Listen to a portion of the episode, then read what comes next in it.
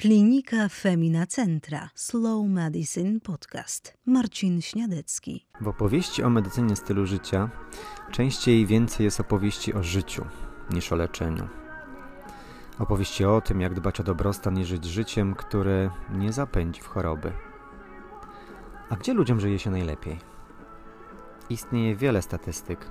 W ostatnich najlepiej wypada Skandynawia, Finlandia, Dania, Islandia.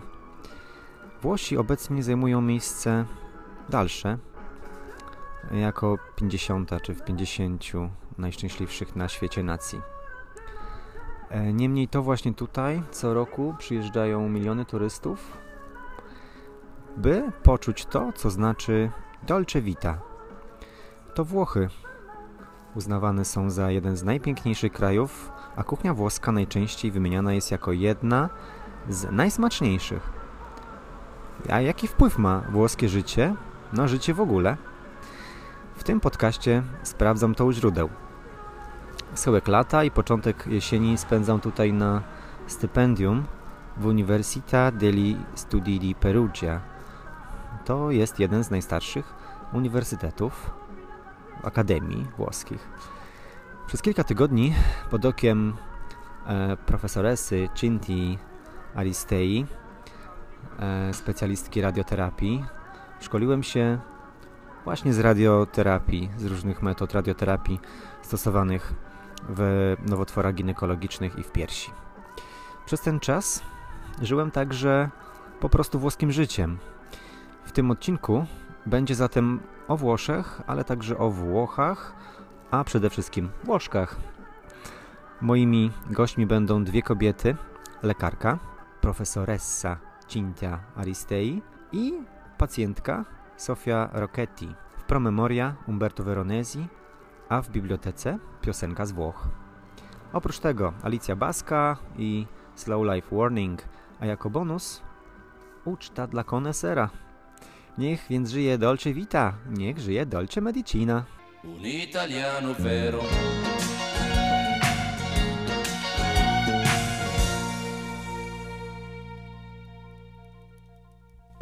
15 sierpnia rozpoczął się festiwal wina w Perugii.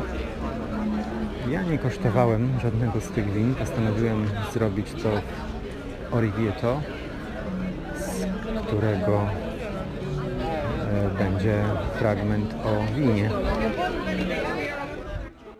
Uważny komentarz. W uważnym komentarzu analiza na temat e, tego, czy wino czerwone, białe może być zdrowe w kontekście chorób onkologicznych, głównie raka piersi. Na stronie National Cancer Institute, czyli Narodowego Instytutu Raka w Stanach Zjednoczonych, pod źródłem News and Events, Physician Data, Query, PDQ Patient i Health Professional Version, Blogs and Newsletters.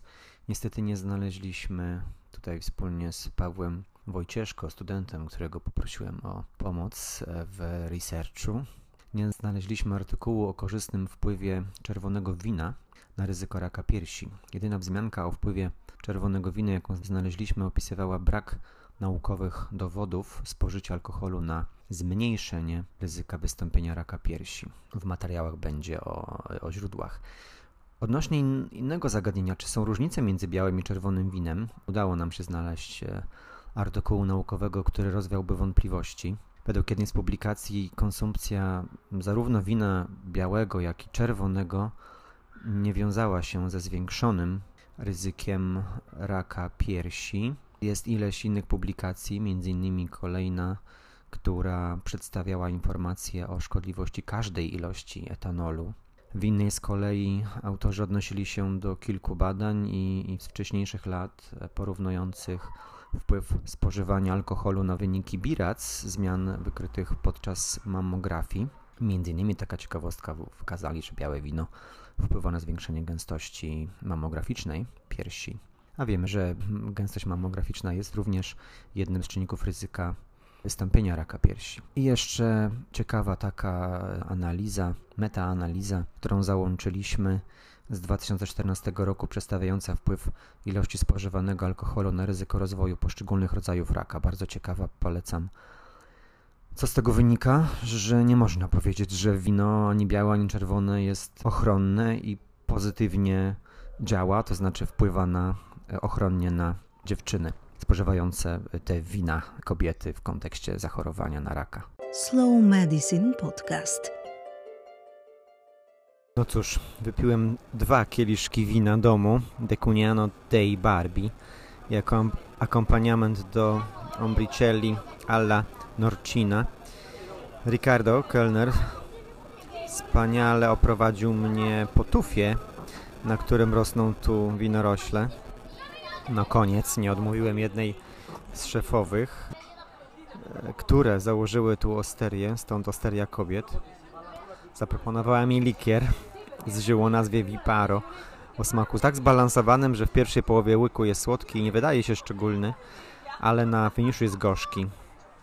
Idealnie nadaje się, by rozpocząć następną sekcję, wykład, wykład o diecie śródziemnomorskiej z Bolonii, stolicy Emilia Romana, słynącej z najprzedniejszego jedzenia we Włoszech. W tym podcaście na temat W wykładzie na temat diety śródziemnomorskiej autorką wykładu jest Klaudia Rychcik, dietetyczka. Już szósty rok z rzędu dieta śródziemnomorska uznawana jest za najbardziej korzystną dla zdrowia w rankingu pisma US News and World Report. Powołany panel ekspertów, złożony ze specjalistów z zakresu dietetyki, żywienia, psychologii, kardiologii oraz diabetologii, uplasował tę dietę na pierwszym miejscu, mając na względzie łatwość stosowania diety, szansę zarówno krótkotrwałej, jak i długotrwałej utraty masy ciała czy ubytku masy ciała, kompletność pod względem wartości odżywczej, bezpieczeństwo stosowania diety, a także możliwość wykorzystania diety w prewencji bądź terapii chorób serca i cukrzycy. Określenie dieta śródziemnomorska zostało wprowadzone do literatury medycznej przez amerykańskiego naukowca, doktora Ansela Keysa.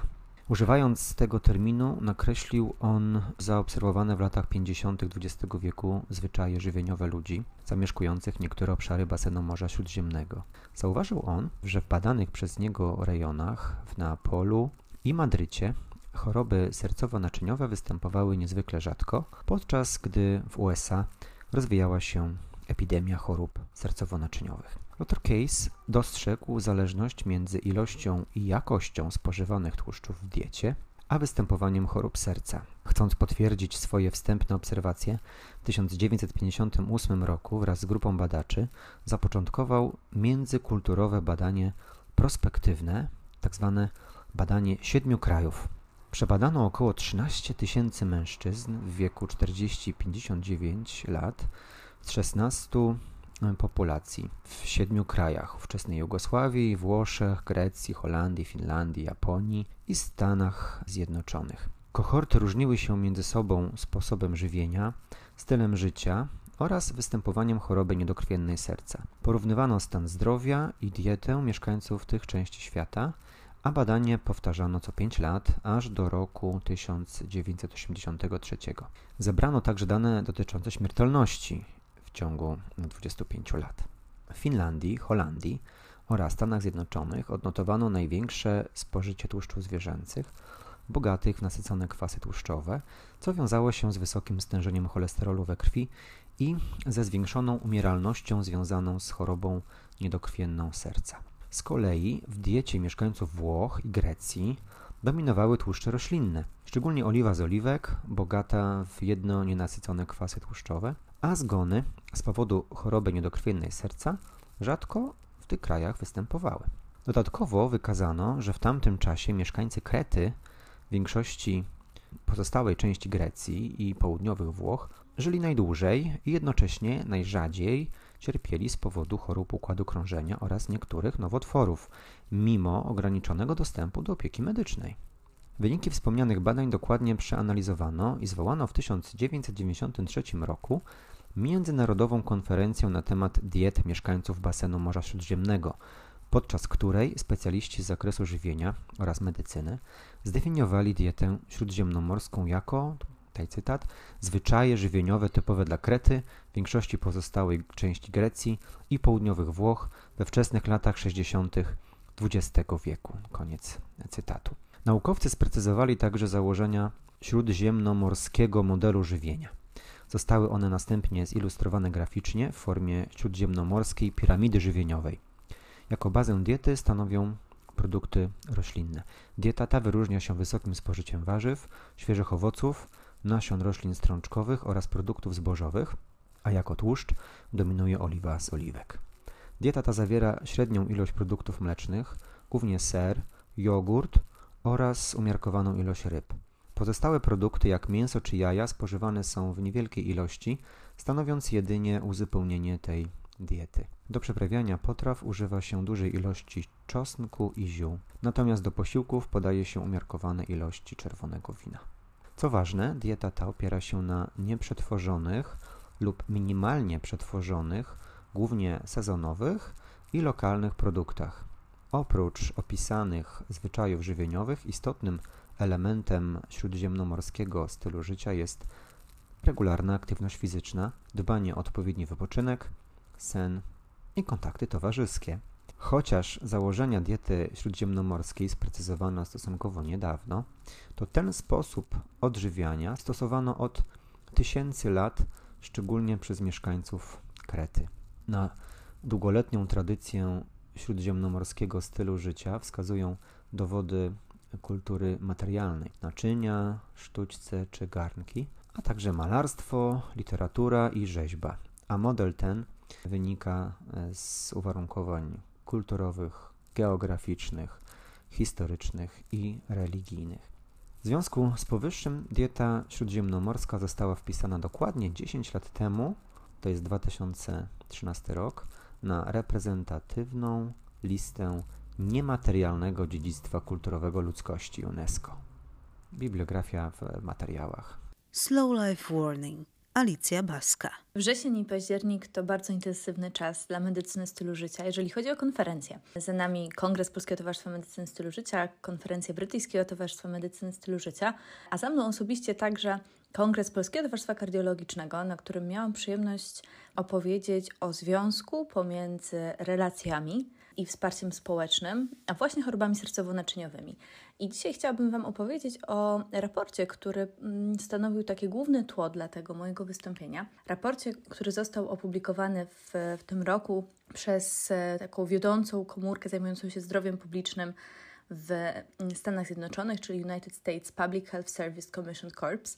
Mm, raport, który nosi nazwę Nasza epidemia samotności i izolacji. W tym właśnie raporcie zebrano aktualne dane dotyczące związku pomiędzy właśnie wsparciem społecznym postrzeganym, pomiędzy ilością ról społecznych, ilością kontaktów społecznych, pomiędzy wreszcie izolacją społeczną a zdrowiem. I jednym z takich głośnych wniosków, który chciałabym Wam dzisiaj zostawić trochę do refleksji, jest porównanie braku wsparcia społecznego czy izolacji społecznej do innych czynników ryzyka, które popularnie kojarzymy i dobrze wiemy, że działają bardzo negatywnie, jeżeli chodzi o nasze zdrowie. Metaanaliza, bardzo ciekawa, z 2010 roku, która została przypomniana właśnie w tym raporcie, wykazała, że brak wsparcia społecznego jest porównywalnie szkodliwy dla naszego zdrowia, co wypalanie 15 papierosów dziennie jest bardziej szkodliwe niż brak aktywności fizycznej, niż e, nadmierna masa ciała i otyłość,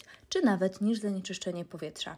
Myślę, że to bardzo ważny obszar, który wciąż wymyka się gdzieś z takiej tradycyjnej e, akademickiej medycyny, a jeżeli chcemy w pełni zadbać o nasze zdrowie czy o zdrowie naszej populacji, w świetle obecnego stanu wiedzy, nie ma możliwości zrobienia tego bez zadbania właśnie o wsparcie społeczne. I z perspektywy indywidualnej, niech to dla nas wszystkich będzie zachęta do tego, aby myśląc o naszym zdrowiu, również starać się zadbać o relacje z naszymi najbliższymi, ale także relacje z kolegami z pracy, z sąsiadami, bo to również tworzy tę sieć wsparcia społecznego. Journal Watch z gościem specjalnym. Cintia Aristei jest pełnym profesorem, profesoressą szefową Sezione di Radioterapia Oncologica. Jest specjalistką hematologii, radioterapii i onkologii.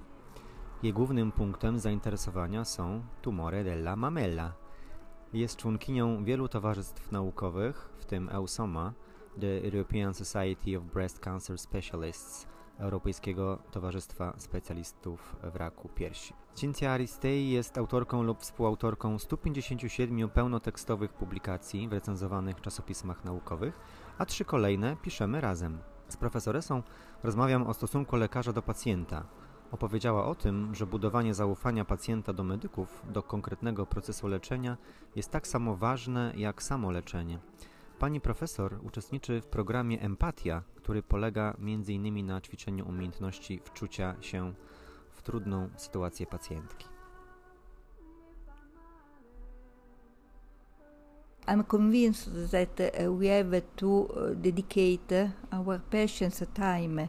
They need, they need uh, to to feel that they are in uh, followed by the medical doctors, but not only the nurses, the technicians, because um, patients uh, must be informed about the radiation therapy, the aim of treatment, but even also the side effects of a treatment, because I'm convinced that if uh, you can create an empathy with your patient, uh, they uh, are uh, better prepared to be treated, to be, they trust the doctor. And are prepared and accept if uh, they occur uh, the side effects of treatments because there are radiation therapies associated with side effects. We um, adopt all the uh, technical, clinical, all the um, that can uh, reduce the risk of side effects but sometimes uh, it uh, you can uh, avoid the onset of, for example, erythema. What if we think about patients with breast cancer or other side effects? But if you inform correctly the patients, they they know they because they they were informed that they can accept better the, the onset this uh, this um, side effect. And uh, can uh, follow all the indications that you give to reduce um, to treat this side effect. So the slow medicine is in my opinion also this dedicate time to your patients. You don't waste time if you spend one hour with uh, a patient for example. But it's important. As i said first of all because the patient's need is uh, is um, I'm, a prof- I'm convinced this uh, uh, right, have the right to be um, informed and to create this empathy. It's essential in uh, the relationship between the staff and the patient. Uh, Professor, I, I asked um, one of your patients uh, uh, during today, uh, this day, about experience with breast cancer. The mom, uh, the mom and her uh, son was were uh, sorry uh, today um, uh, in office, and they said that this experience is not difficult. I mean, the breast cancer experience. It was very interesting and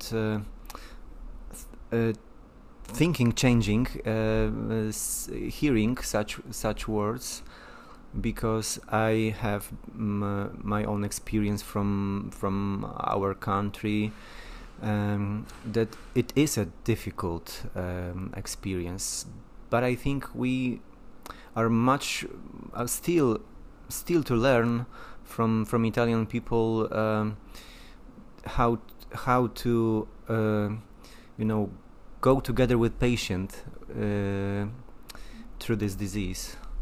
No, um, what you said is, is, uh, is true, but uh, we have uh, keep in mind that not all patients have the same reaction, because uh, uh, uh, there are some patients, as the patients you visited this morning, that have a certain approach but other uh, not. And other for example when you inform a patient you have to um, understand what the patients want to know. Because not all patients uh, need the same or want the same level of, of information. Uh, this is uh, very very important. We have to inform the patients is uh, duty. But uh, how to inform the patients, what to say uh, to the patients is different according to the patients you have uh, in front. And it's very important to adapt uh, apart this aspect, the, what the patients want to know, and you have you you have to adapt your mm, your your relationship at the, for example, cultural level of the patients. for example, the psychological uh, situation of the patient because sometimes uh, the treatment, uh, the, the, the, surgery for a breast cancer is, is, um, is um, frustrating for a patient, it can be frustrating for a patient, mainly if uh, the patient received a mastectomy. Uh, this is very important, uh, independently on the reconstruction or not, but uh, depends on the age of the patient, the the, the, the um, environment of the patient. Sometimes there are some husbands that stress the patients. It's true.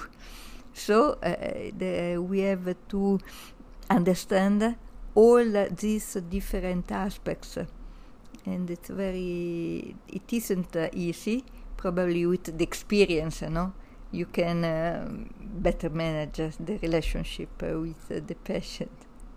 It, it's important uh, a lot of years ago we organized in our um, department a course um, no more courses um, on the communication uh, so how to manage with the patient, but even on the for um, Eh, so uh, the, the courses uh, on communication, but even courses for doctors to accept this difficult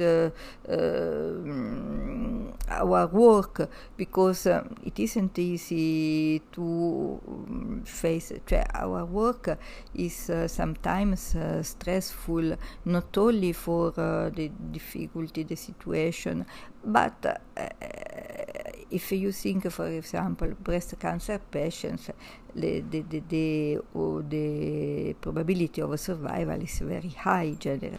But there are very difficult situations. So even for us, it's difficult to accept, for example, children with a tumor. And uh, we, uh, we worked in ourselves and uh, in uh, accept this difficult, accept, try to accept these difficult situations and uh, on uh, the courses on the management, prevention management of burnout is another interesting and important aspect in a center of uh, in oncological centers, independency, independent of uh, medical, uh, onc- medical oncology, radiation oncology, surgery too. Slow Medicine Podcast. Marcin Śniadecki. Rozmawiam z Sylwią Rocchetti, artystką znaną w Perugii, moją gospodynią, ale też pacjentką. Pozwoliła mi powiedzieć, że wiele lat temu zachorowała na raka piersi. Jest po operacji, ale wciąż się leczy. Jej sztuka to pewien odcisk, jaki ta choroba zostawiła w niej. Malowanie. Sofia maluje barwnikami na papierze, również tworzy biżuterię. Takie małe rze rzeźby użytkowe. wpłynęło na jej życie i proces zdrowienia. Powiedziała mi, że nie wie, co ją spotka jutro, czy dzień będzie dobry, bezbolesny, czy będzie gorszy, będą boleć ją plecy i będzie musiała spędzić część dnia w łóżku, przezwyciężać e, swoje ograniczenia. Przypomniała mi, że jest takie powiedzenie carpe diem. W jednej z naszych rozmów wyjaśniła mi, czym jest dla niej życie. Linią, która zaczyna się w konkretnym miejscu i w konkretnym kończy. To, co robimy pomiędzy tymi dwoma punktami, to jest właśnie nasz czas. Możemy zrobić wszystko. Every day is like a masterpiece, powiedziała. I ja kupiłem od niej obraz, parafrazując zdanie, ja byłem w Arkadii. Sofia może jest trochę speszona mówieniem w języku angielskim, ale ten krótki wywiad odbył się rano, w dniu mojego wyjazdu. Mówienie o chorobie bywa abstrakcyjne dla osoby chorującej, ale z drugiej strony właśnie ta abstrakcja jest przedmiotem jej twórczości. I'm Italian artist. My English is terrible. I I ask you your uh, patient because it's sometimes difficult to to understand what I'm, what I'm saying. But anyway, today we have the sun, and uh, Dr. Marcin Zniadecki is uh, having uh, its breakfast in the garden, and uh, it's okay. Could be a nice day. Sophia, you are. It's very good. You're. Before I arrived here, uh, I thought. Also, my my plans were to go to many pinacotecas Mm-hmm. and uh, collect breast pictures Yeah, uh, f- of the uh, artists of uh, Renaissance. That's why I was yesterday in Galleria Ah. Barberini in Rome, Yeah. And I took many photos. Mm. But say, what is your masterpiece of uh, Oh, so favorite masterpiece? many artists. Probably the contemporary artists, but in the past I love Vermeer. Vermeer very much is uh, really uh, the best artist that was able to realize so magician um, shadow and the color. The, the color is beautiful, typical color from uh, Dutch artist and I, every uh, every time I think to Vermeer, I think to the sky during um, when the sun uh, rise, that the, the clouds become a kind of uh, of art piece. It's a typical Dutch sky. You said to, to me one time Yeah. that, and this is a motto of your life, that every day is like a masterpiece. Yeah, yeah, yeah. Could you This is- explain? I don't know. Probably I, I'm a, a very strange woman, but I think uh, it is not necessary. I think just my opinion to become uh, your life in a kind of run to go to to to to arrive where we don't know. For me, it is very important that every day you have to do y- your best. Every day every day in your life must be a masterpiece. Oh you have to you have to try of course.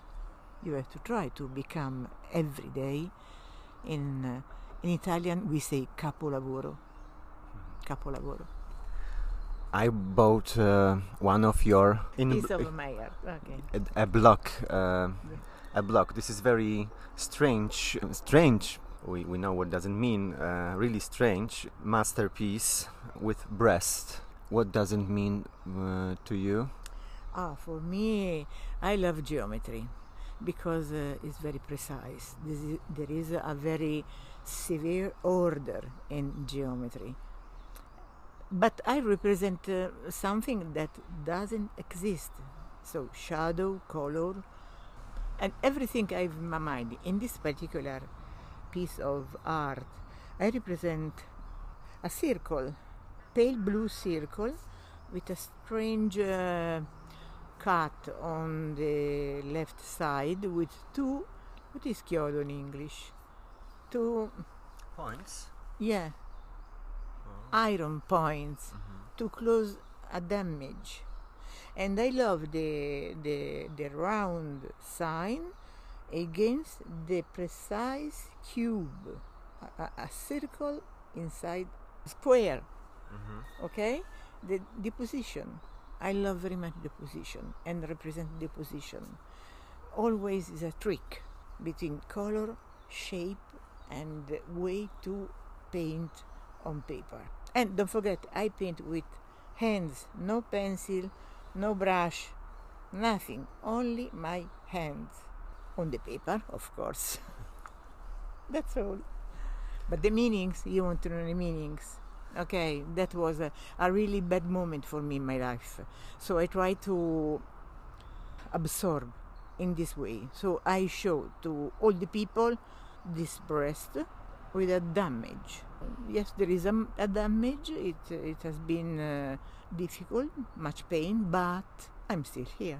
Umberto Veronesi, Promemoria. Przygotowała Sonia Bobek. Umberto Veronesi 28 listopada 1925 roku do 8 listopada 2016 roku był włoskim chirurgiem znanym na całym świecie jako pionier chirurgii oszczędzającej pierś. Kierował pierwszymi europejskimi randomizowanymi badaniami klinicznymi w latach 70. i opracował zachowawczą technikę chirurgiczną kwadrantektomię, która pozwala na usunięcie z piersi jedynie jej chorej części. Technika ta poprawia jakość życia kobiet z fizycznego, ale przede wszystkim psychologicznego punktu widzenia.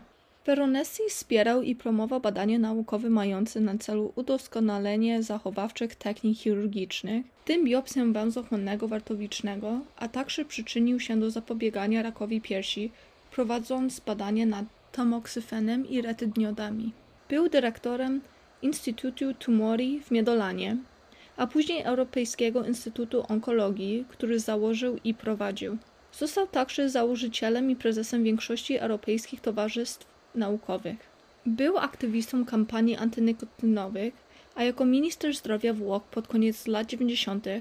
lobował za wprowadzeniem rozporządzeń antynikotynowych. Został oznaczony tytułem honorowym doktora honoris causa w dziedzinie medycyny przez kilka uniwersytetów na świecie, w tym Uniwersytet Jagielloński w 2002 roku. Jest to wyróżnienie przyznane w dowód szacunku dla jego umiejętności i postępu w dziedzinie onkologii, którego dokonał.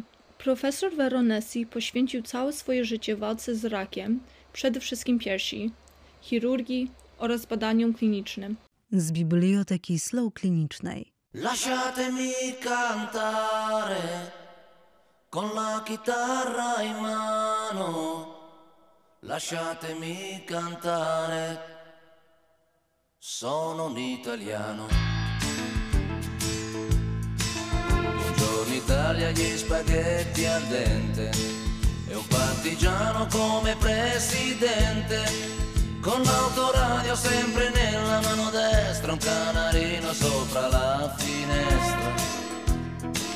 Buongiorno Italia con i tuoi artisti, con troppa America sui manifesti, con le canzoni, con amore, con il cuore, con più donne, sempre meno suore. Buongiorno Italia, buongiorno Maria, con gli occhi pieni di malinconia. Buongiorno Dio, sai che ci sono anch'io. Lasciatemi cantare con la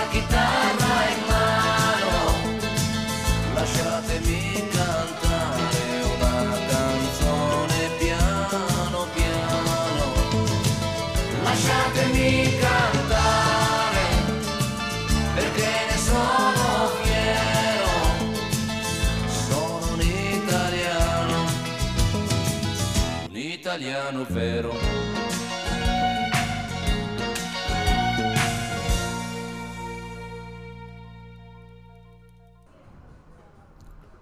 Z ojczyzny białego wina i Cheetah Slow przeniosłem się jak turboślimak do Rzymu, gdzie nie mogłem sobie odmówić zobaczenia tego, co tak zdenerwowało Carlo Petriniego na Piazza Spagna, czyli restauracji McDonald's. No i zrobiłem sobie pamiątkowe zdjęcie z tego miejsca. A w Galleria Nazionale dell'Arte Antica in Palazzo Barberini odkryłem, że być może istnieje wcześniejszy e, obraz przedstawiający raka piersi niż te, o których pisze Bianucci i inni w The Lancet Oncology. To są Noc autorstwa Michel di Rodolfo del Ghirlandaio i Alegoria męstwa e, Maso da San Friano. Nim powstanie nasz artykuł, wrócę do tego w kolejnym podcaście, a moim gościem będzie Zuzanna Bojkę. Klinika Femina Centra. Slow Medicine Podcast. Marcin Śniadecki. I na koniec deser. Włoskie espresso z Cafe della Robbia z widokiem na szpital o spedale di Crepo, który funkcjonował tutaj od 1277 roku do 2013. Patrzę na terakotowe rzeźby na fasadzie. Jest to jedna z głównych atrakcji Pistoi i piję właśnie espresso z czekoladowym ciasteczkiem.